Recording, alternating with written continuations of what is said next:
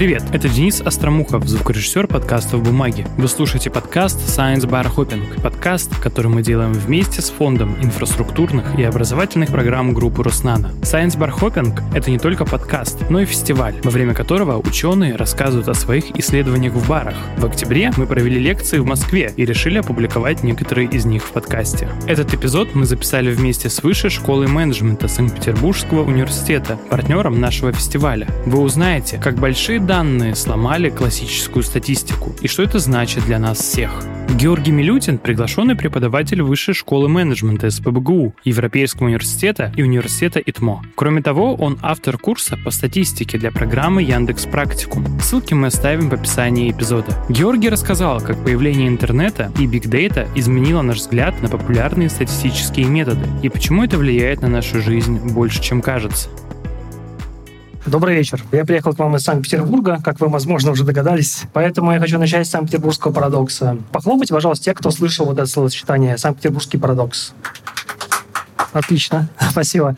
Санкт-Петербургский парадокс, он не заключается в том, что в Санкт-Петербурге последние годы солнечных дней больше, чем в Москве, как многие могут подумать. Он вообще статистический, он про игру. Представьте себе, что вам предложили сыграть в игру, вам предлагают кидать монетку, и вы можете выиграть деньги. В зависимости от того, сколько подряд орлов вы выкинули. Если вы не одного, то получаете ноль, если выкинули один, то получаете тысячу рублей, два, две, три, четыре, и дальше идет просто геометрическая прогрессия. Каждый раз выигрыш умножается в два раза. Вопрос в том, сколько вы готовы заплатить денег, чтобы поиграть в эту игру и, возможно, можно выиграть. Ну, сколько вы заплатили кто-нибудь, можешь мне сказать? Тысячу рублей. Кто больше? Никто.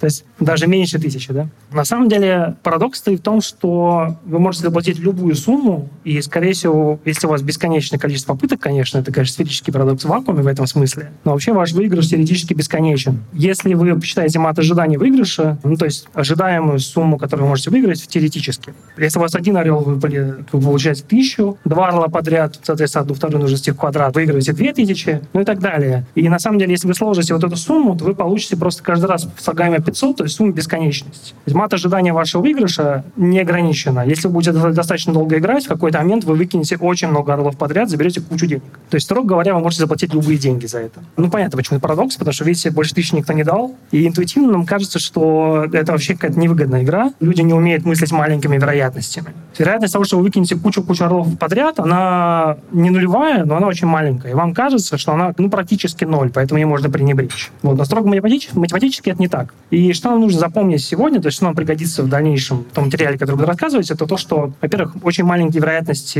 э, работают. Вопрос в том, какие они маленькие, мы посмотрим на это подробнее. Очень важно, что распределение выигрыша будет очень неравномерным, то есть средний выигрыш в данном случае вообще не имеет никакого значения. У вас нет никакого среднего выигрыша. Средний выигрыш у вас бесконечность. Мат ожидания — как раз расчет в кавычках среднего выигрыша. То есть понятие среднего в данном случае вообще теряет смысл, потому что чем больше вы кидаете монетку, тем больше у вас будет выигрыш. Так, вторая история, которую хочу для затравки рассказать, это история Марии на миллион. Это история, которую я позаимствовал у Малькома Гладуэлла. Это известный журналист в Нью-Йорке. У него есть книжка «Что видела собака», рекомендую, очень классная. Одна из историй в книжке про Марии на миллион. Мария бездомный, и в одном из городов США, если не ошибаюсь, в Денвере, была вообще проблема с бездомными. И в какой-то момент один из аспирантов университета местного решил исследовать, прожил там какое-то время в приюте, там ночлежке, аналоги ночлежки в США. И он выяснил, что распределение денег, которые тратит город на бездомных, совершенно неравномерное. То есть там тоже нет среднего, по сути. Там есть огромное количество людей, которые приходят, там, временно становятся бездомными, получают помощь и больше никогда не становятся бездомными. А есть небольшое количество людей, на которых тратятся колоссальные деньги. Самые большие деньги тратились на конкретного человека, бывшего Марбеха по имени Марии.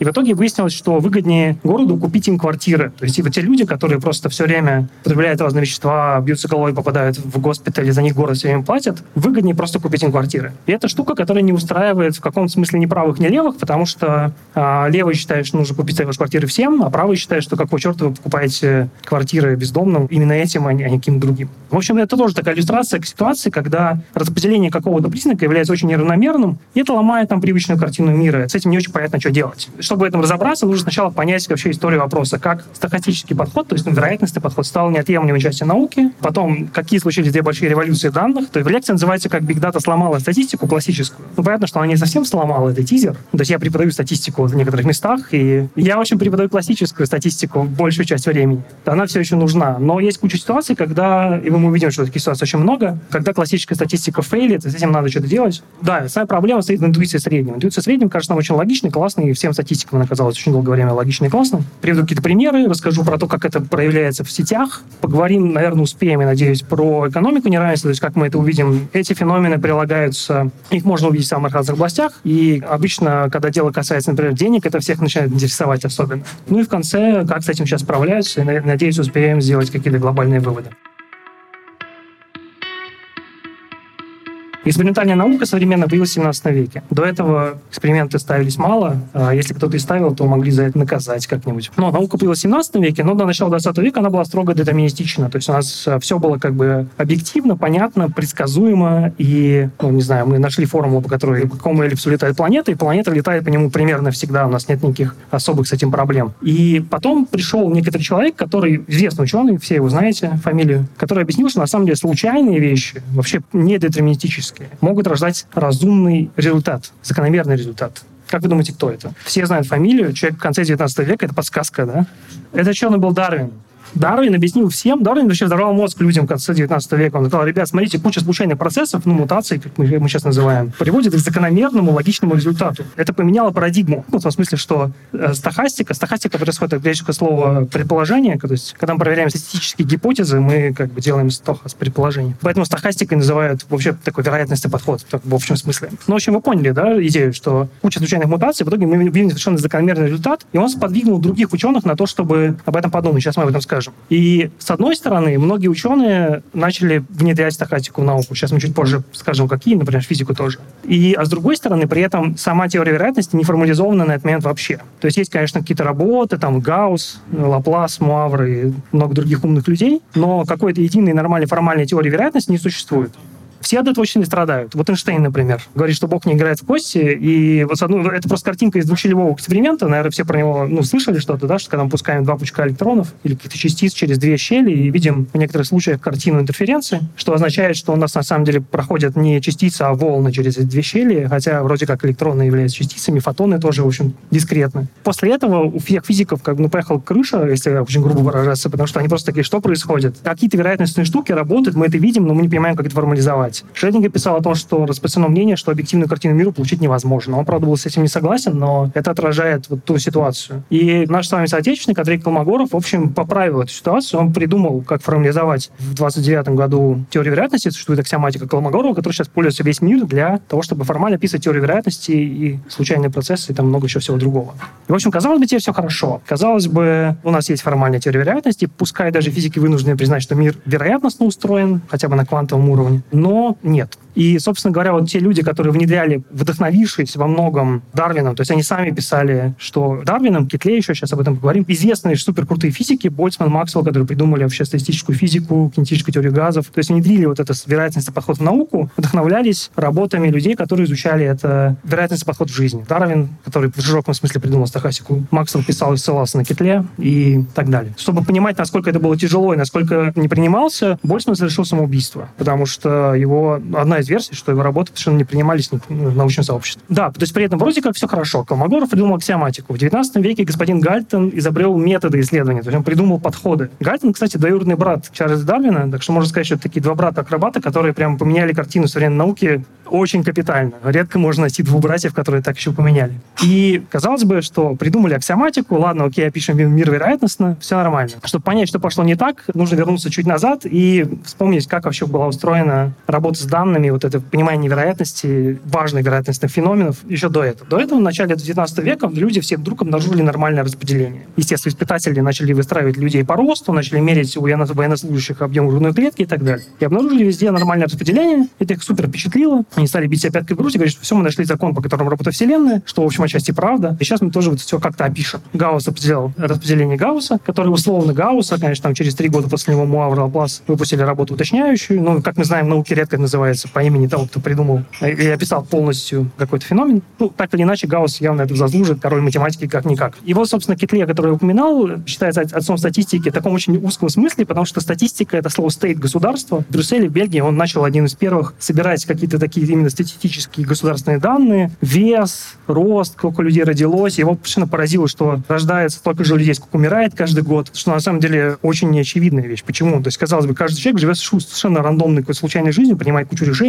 а общая статистика работает довольно четко. Да? Вот. Он прям сделал вывод о среднем человеке. Средний человек Кетле — это прям притча во языцах, на него прям ссылается огромное количество людей, в том числе, кстати, Маркс. И он еще придумал индекс массы тела, которым мы сейчас все тоже пользуемся. Вот. И, как я уже говорил, Максвелл ссылался на вот эту идею статистическую, которую он перенес в физику. Ну, довольно успешно, надо сказать. И Маркс ссылался, что для нас с вами имеет вообще огромное значение, потому что материалистический подход и вот эта идея, что есть некая общая статистика, которая работает, и мы сейчас сделаем плановую экономику, которую все посчитаем, все будет суперэффективно, ссылается на среднего человека, Кетле. То есть вот на эти статистические феномены. Эта интуиция супер важна в науке и в обществе тоже, как мы понимаем. Вот. То есть Маркс ссылался. Некоторые вот приведу просто двух классиков социологии, супер классиков социологии. Это Макс Вебер и Эмиль Дюргейм. Вебер, когда описывает теорию социального действия, напрямую ссылается на нормальное распределение. Да, нужно каузально описать поведение людей, мы не можем залезть в головы, поэтому мы смотрим на статистику поведения людей, чтобы как-то сделать причинно-следственные выводы. Эмиль Дюргейм — это человек, который тоже отец применения данных в социологии. Его знаменитая работа «Самоубийство», где он на данных объясняет, почему самоубийство — это социальный феномен, а не психологический, географический и так далее и тому подобное. Он использует там средний уровень самоубийств в разных странах, что, в общем, тоже метрика, которая хорошо работает, когда у нас есть, когда мы можем говорить о среднем уровне самоубийств в каждой стране. Если мы меряем пропорцию, то мы уже предполагаем некоторое распределение, чтобы оно работало. И, кстати, как раз к тому времени, как Эмиль Дюргейм писал свои работы, Уильям Госсет, более известный как студент, уже написал свои работы, там, тест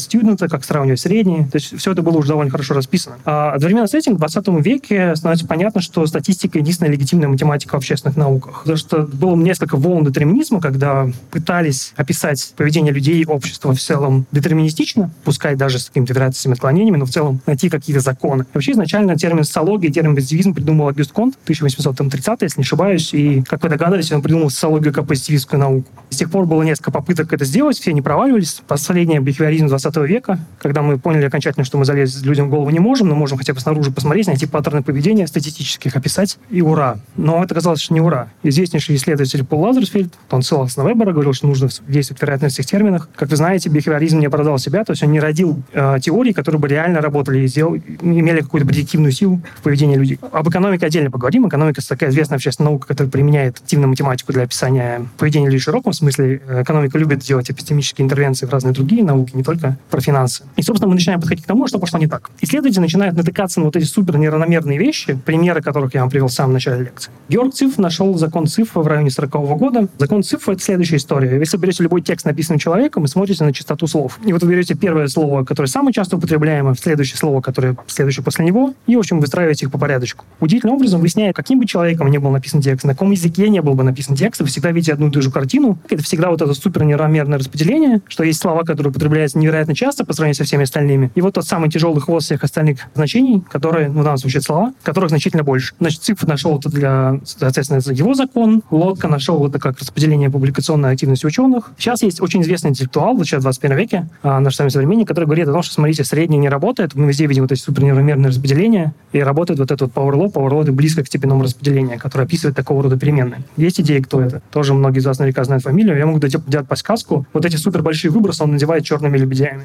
Да, это Насим Талеб. И, собственно говоря, на самом деле математик. У него есть известные книжки, где он описывает это в целом, в общем, но вообще у него есть работы, где он нормально с интегратчиками все это рассказывает, как это работает чисто статистически. Вот. Но Талеба многие считают вообще лудитом, потому что он, конечно, математик, который круто в этом всем разбирается, но он как бы риторика у него такая. На выступлении в Стэнфорде он говорит, методы экономической социологии вообще не просто неверны, а вопиюще неверны. Вы все, типа, вообще не делаете не то. Вот эти тяжелые хвосты, типа, вообще не умеете с ними работать, что, в общем-то, правда. Вот это, это комикс из его книжки. У него он сделал огромную монографию на архиве про Fat Tails. Если вам интересна математика, как это работает, можете почитать. Вот в самой своей книжке он делает комикс про то, как он, типа, ругает экономистов. Типа, да вы тут вообще с ума подсходили. А экономисты говорят, ой, это так arrogant. Он говорит, arrogant doesn't have statistical meaning. Ну, то есть, и, в общем, его подход к этому понятен. Он приходит и говорит везде и говорит, что, типа, вы вообще делаете совершенно не то. Но с ним сложно спорить, потому что, в общем-то, правда, вот эти распределения, с ними работать довольно тяжело. А как это встречается в жизни? Приведем несколько примеров. Вы встречаете незнакомца. У него есть рост, вес, ну, надеюсь, есть доход. Возможно, есть как друзья. Возможно, кто-то подписан на него в Твиттере. есть переменные, вот, собственно, рост и вес, например, да, которые распределены нормально, ну, или там как-то более-менее с конечной дисперсией, и они лежат в каких-то границах. Вряд ли вы встретите четырехметрового человека, да и трехметрового тоже вряд ли, да. А, ну и вес тоже, да, вряд ли вы там, ну, может, кто-то за 200 весит, но, в общем, довольно редко. А вот что касается дохода, количества друзей или количества подписчиков, это работает совершенно не так. Вот это переменные с бесконечной дисперсией, они могут иметь огромные выбросы, и вы можете встретить Билла Гейтса, который заходит в бар, и все становятся средними миллионерами. Количество подписчиков в Твиттере, медианное количество подписчиков в Твиттере, кстати, знаете, сколько медианное количество? Медианное, в смысле, половины больше, половины меньше. Как вы думаете, сколько? 150, 10. Ноль. Ноль. Это очень неравномерно распределенная величина. Питер Тилли, очень известный инвестор американский, он вложился в Facebook на ранней стадии, и он сооснователь Y Combinator, одного из самых крупных бизнес-инкубаторов мира. Он несколько там лет 10 назад, в общем, сделал очень крутые лекции про предпринимательство, в том числе прям знаменитые серия лекций Питера Тилли. И там есть картинка того, как распределен доход стартапа, который он взял себе в Y Combinator, ну как он распределен, по Power Law, точно так же. Строго, причем очень близко. Это очень сильно влияет на поведение. То есть, как бы одна из моралей, которую я хочу донести сегодня, состоит в том, что одна из идей, в том, что вот эти неравномерные суперраспределения, они вокруг нас, мы их особо не учитываем, но они супер сильно влияют на нашу жизнь. Например, если вы стартапер, хотите податься в Y Combinator, если у вас нет возможности вырасти так, чтобы вы попали в левую часть распределения и скакнули как единорог, то вас даже не возьмут. Вы можете быть супер успешным, вы можете быть супер прибыльным, вы можете быть супер надежным. Если вы не можете масштабироваться в миллиард раз и купить им все остальные вложения, вы просто даже, даже не попадете, вам не будут разговаривать. Это, как вы понимаете, довольно значимая штука. Как работают recommendation engines, э, то есть системы рекомендаций? Например, вот сервис ОК является нашим партнером. Давайте возьмем его в качестве примера. Вы можете посмотреть там фильмы, и, скорее всего, я надеюсь, у ОК есть рекомендательная система. Ну, наверняка. Я просто не успел проверить.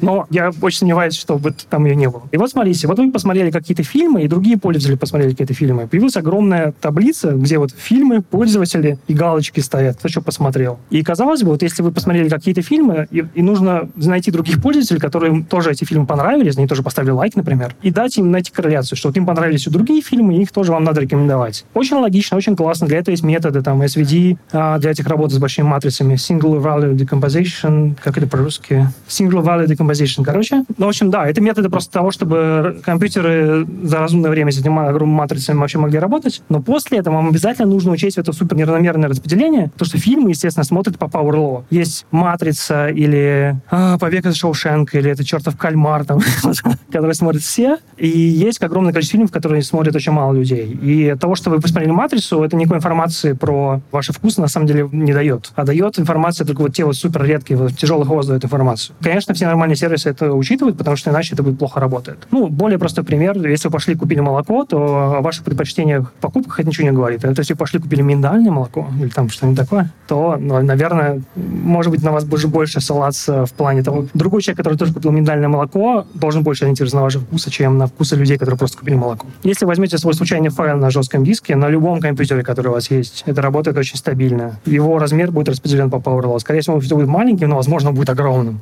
например, какой-нибудь фильм. А население городов мира. Берите случайный город, скорее всего, он будет еще малонаселенным, но, возможно, это будет мегаполис. Ну, в общем, они окружают нас везде. Жертвы катастроф. Есть принцип катастроф. Если возьмете статистику катастроф за какой-то год, вы узнаете, что в нем погибло, там, не знаю, вот за какой-то год погибло миллион человек в катастрофах, и из них будет 950 тысяч в одной катастрофе. Ну, или там больше половины. Все обычно сильно больше половины. То есть распределение тоже супер неравномерное. Там прошла тысяча катастроф, из которых одна ужасная, все остальные такие, ну, катастрофа, но как бы поменьше. Да, и, в общем, Вебер, к сожалению, ошибался. При всем уважении к Веберу, Вебер супер классик, он придумал подход, это как бы вообще основоположник науки социологии. То есть здесь ни в коем случае не хочу сказать, что Вебер был в чем-то неправ, просто он на свое время он делал все правильно. Он вообще писал работу в начале 20 века, когда еще даже Колмогоров аксиоматику не придумал. То есть как бы то, что он предполагал нормальное распределение, было супер продвинуто на тот момент. Но похоже, что любое на самом деле социальное действие, мы сейчас чуть позже рассмотрим социальные сети и увидим, как это работает, распределено также по Power Law неравномерно. Это означает, что мы, вот, у нас есть сейчас аудитория в баре, возьмем какое-нибудь социальное действие, количество друзей. Вот есть точно есть один человек или два, или кто-то, вот, у которых супер много друзей по сравнению со всеми остальными. Причем друзей и в жизни, и друзей, там, не знаю, в какой-то социальной сети. Если вы посмотрите на распределение количества сообщений, которые отправляете в соцсетях, оно будет точно неравномерно. Здесь достаточно людей, чтобы это уже сработало. Несколько десятков человек, очень достаточная выборка для этого. Вот, я обещал социальные сети, по-моему, даже два раза уже, давайте к ним перейдем. Собственно, они тоже все это обнаружили, но это было забавно. Вообще есть классический social network анализ в социологии, который начался где-то в 30-е, ну вот есть просто ссылки на некоторые работы, когда связывались структуру взаимодействия людей, их дружбы и их психологическое благополучие. Потом придумали централизацию. Потом придумали связанность бедных и богатых семей. Оказывается, что богатые семьи гораздо менее связаны, ну, вот в исследовании, которое делала Элизабет Бот. Бедные семьи живут кучно и все между общаются, а богатые такие, типа,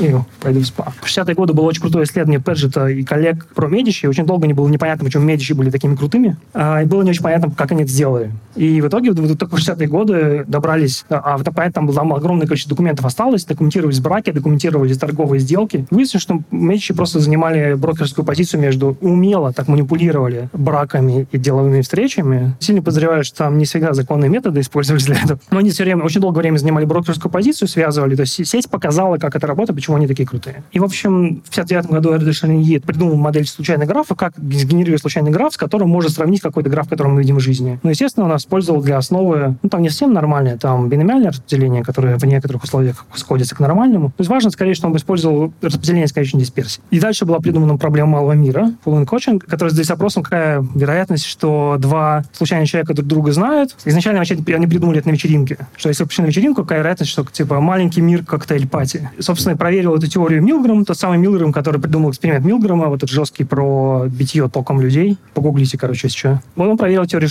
пожатий. Как он ее проверил? Ну, в 60-е годы у вас не было Фейсбука, как вы понимаете. Он рассылал письма. Он раз 300 писем, он дал людям письмо, там был адресат, которого человек не знал, он предлагал послать кому-то, кто, наверное, знает адресата. А если не знает, то сделать то же самое. Послать кому-то, кто, наверное, знает адресата. Из 300 писем дошло 42, они там через Австралию, Японию, там, но все они дошли не больше, чем за 6 хопов. Соответственно, Милграм сделал вывод о теории шестирукопожатий, что весь мир объединен шестью хопами ну, через знакомство. И современные исследователи добрались до того же самого в 90-е годы, в конце 90-х годов, в начале, то есть стык 20-21 года. Данкан Уотт, Стивен Строгерс, профессора из Лиги Плюща американской, Колумбия Корнелл, если не ошибаюсь. Э, в общем, сначала они стали исследовать вот такую связанность сетей, как бы так объяснить математически вот теорию пожатий в том числе, как нормально, отличный, свет, отличный иллюстрация того, как работают социологи, кстати. Они пошли изучать актеров Голливуда. То есть свя... у них узлы были актеры Голливуда в сети, а связанность это когда они появляются в одном фильме. То есть антропологи, чтобы делать исследование, едут на полгода в какую-то глушь, там пьют водку, поют песни. А социологи такие, Голливуд, нормально. И да, и в общем там есть прикольный фильм про это, где венгерский математик Барабаша, он прочитал исследование, сказал, ребята, я тут исследую, как устроена в разных сетях связанность узлов,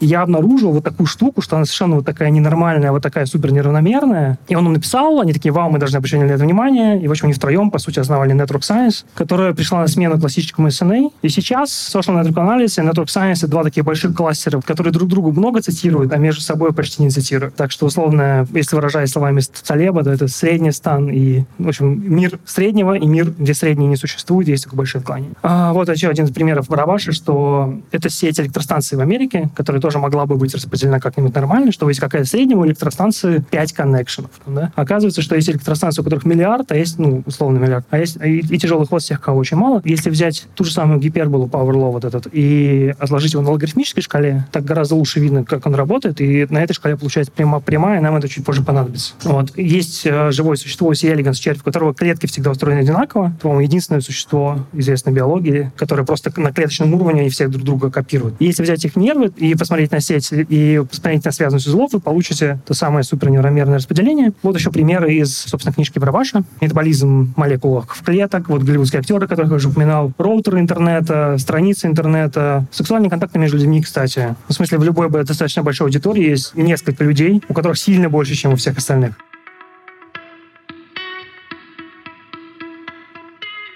Экономика неравенства. Поговорим про деньги чуть-чуть. Во-первых, хочется сказать, что экономисты супер привыкли к классической статистике, и вот эта история про какие-то там огромные выбросы и все такое, они такой недавно экономисты до этого добрались. Экономисты недавно, положа руку на сердце, добрались до того, чтобы в своих моделях делать агентов неравноправными. То есть экономика занимается обычно люди с очень естественно научным типом мышления, а там вот всякая эрготическая гипотеза, все молекулы одинаковые, вот это все. Ну и люди, соответственно, агенты там рациональные. Прежде чем поговорить про то, как распределены деньги, и как, вот, ну, как вы догадались уже, наверное, довольно равномерно, просто несколько слов о том, что считается справедливым. Но это не экономическая теория, это просто теория справедливости в целом. Заранее могу сказать, что логика в том, что все эти подходы, они так или иначе описывают какое-то равенство. Равенство чего-то. И изначально еще Аристотель в своей этике писал, что справедливо — это середина. Справедливо — это ну, среднее. Да? Это некое равенство, что у нас всех поровну, например. Все получаем какой-то средний там, не знаю, доход. А, а какие-то выбросы, любое отклонение кажутся нам очень несправедливыми интуитивно. Строгий эгалитаризм ровно про это. Всем, всем поровну раздадим, будет справедливо. Можно раздать больше там, тем, кому не повезло в жизни, социально уязвимым слоем населения, Марли, например, этому. Можно сказать, что окей, у нас будет неравный результат. Это сейчас текущая, скорее, парадигма, да, что у нас может быть неравный результат, но у нас хотя бы есть равные возможности. Заметьте, слово «равный» все равно присутствует, просто к другому термину применено. Есть всеобщее благосостояние, утилитаризм, каждому по заслугам, который в советское время очень активно используется, что там были заслуженные, кто-то там, это было официально, да. Либертарная справедливость о том, что как договорились, так и будет, так и справедливо. Вот либертарианцы в этом смысле, они вообще равенство, пофигу, договорить нормально. Интересный факт стоит в том, что мы в разных ситуациях используем разные принципы, у нас нет никакой единой справедливости. В общем, экономисты что про это говорят? Экономисты говорят, что вот у нас экономический рост, объясненная теория, у нас есть теория экономического роста, все хорошо. А у вас неравенство, все сложно, у нас никакой единой теории. Я здесь я не экономист, я ссылаюсь здесь на экономистов Европейского университета, которые об этом рассказывают, и ну, я им доверяю. То есть я не сомневаюсь, что они в курсе текущих теорий. А они говорят, что не очень понятно, откуда неравенство изначально берется. Там можно по-разному подходить, что с ним делать, как его оценивать и все такое, какие переменные измерять. Но сам факт неравенства, он плохо объясним. То есть вот эти супермеханистические модели, они, скорее всего, ну, они утопичны, так мир устроен явно сложнее. Вот. И, соответственно, вот эта вся история, которую я сейчас рассказывал, она намекает на то, что, возможно, просто это статистический феномен. Статистические феномены не несут никакого смысла. Статистические феномены, они просто существуют сами по себе. И это, кстати, важно, когда, если вы применяете любые статистические методы, нужно помнить, что статистика сам по себе они смысла не несет. Это просто куча случайностей, как-то сложилось, есть какая-то теорема, которая описывает, как они сложились. Есть, кстати, смешное высказывание Понкаре по этому поводу. Вообще, это нормальное распределение, которое Понкаре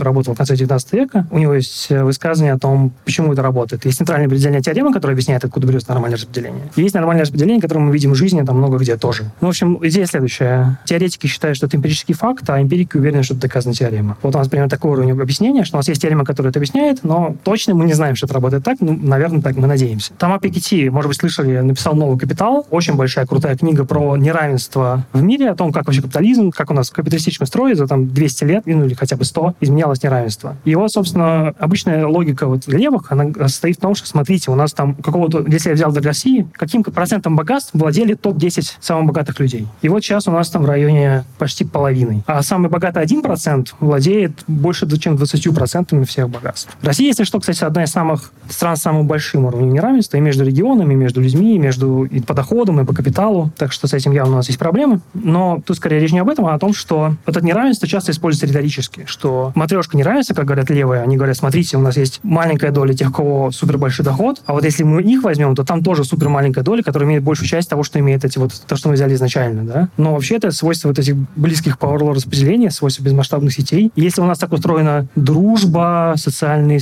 ну, разные, разные социальные связи, куча разных переменных, про которые я рассказал выше, то почему мы должны считать не окей, что так устроен доход? С одной стороны. С другой стороны, это дает нам теоретическую оценку, в каких рамках он может быть. То есть э, мы, мы видим стабильное распределение, у них там вполне четкий интервал, в котором вот эти степени Пауэрлова болтаются. Если сильно больше, то, наверное, уже несправедливо. То есть, возможно, эту метрику стоит как-то использовать. У них есть сайт, вот, э, который сделали там Piketty и коллеги, World Inequality Database. Вы можете вбить свою зарплату, посмотреть, в какой проценте вы входите по миру. Вот если у вас, например, 90 тысяч рублей в месяц, то вы богаче, чем 73% населения мира. Можете развлекаться, это весело. Как работать с такими переменами? Как реально сейчас работают? То есть понятно, что статистический метод для этого есть. Если распределение супер неравномерное, то средний, как я уже сказал, не имеет смысла. То есть попытки использовать классические параметры, ну там первый статистический момент, второй и так далее, они просто ну, проваливаются, не работают. Используют ранги, используют непараметрическую статистику. Непараметрическую, в смысле, не используя параметры как раз, да? Что делают? На пальцах вы выстраиваете значения по рангу в одном датасете, выстраиваете их по рангу, не знаю, через месяц вы проверили какие-то те же самые переменные, измерили еще раз на тех же самых объектах, и потом вы смотрите, у вас поменялись местами объекты или нет. То есть на сами значения вы не смотрите, вы смотрите на их ранги. Это косвенно учитывает сами значения, но понятно, что вас при этом могут значения очень сильно поменяться, а ранги не поменяться, и вы этого никак не отследите. То есть это такой довольно условно костыльный способ, но он работает. Придуман, кстати, интересно, что такие многие из этих методов были придуманы психологами, потому что им где-то там в середине 20 века это сильно понадобилось. Глобальные выводы. Так, ну, во-первых, да, то, что сказал, что может быть неравенство, это окей. Вопрос, насколько сильно, потому что классические подходы все как-то опираются на равенство. Возможно, нам имеет смысл как-то сдвинуться в сторону неравенства, считать, что это больше окей, чем нам казалось до этого. Это хорошее объяснение, почему плановая экономика неэффективна. Если Маркс напрямую ссылался на Китле среднего человека, и как мы, в общем, с вами хорошо знаем, плановая экономика пока сработала не очень, а вся эта статистическая история — это хорошее объяснение, почему. Это мой личный вывод, стоит в том, что свобода воли существует. Логика следующая. Какую бы вы ни взяли активность, у вас она распределена супер неравномерно, то, скорее всего, вы можете найти ту активность, где вы попадете в супер вот эти вот выбросы. У вас есть, по крайней мере, теоретически, если посмотреть на реальные данные, такая возможность. Потому что если все было бы распределено нормально, то, ну, как бы вот у вас рамки, вы в них, все. Вы такой винтик, который вот как бы там не особо может что-то изменить. А если если все настолько неравномерно, насколько он на самом деле есть, значит, что каждый из нас может сделать гораздо больше, чем кажется. Ну, а в целом, как работать с этим параметрически, это открытая проблема. То есть бесконечная дисперсия пока не победили в глобальном смысле. Что с этим делать, точно непонятно. Спасибо большое.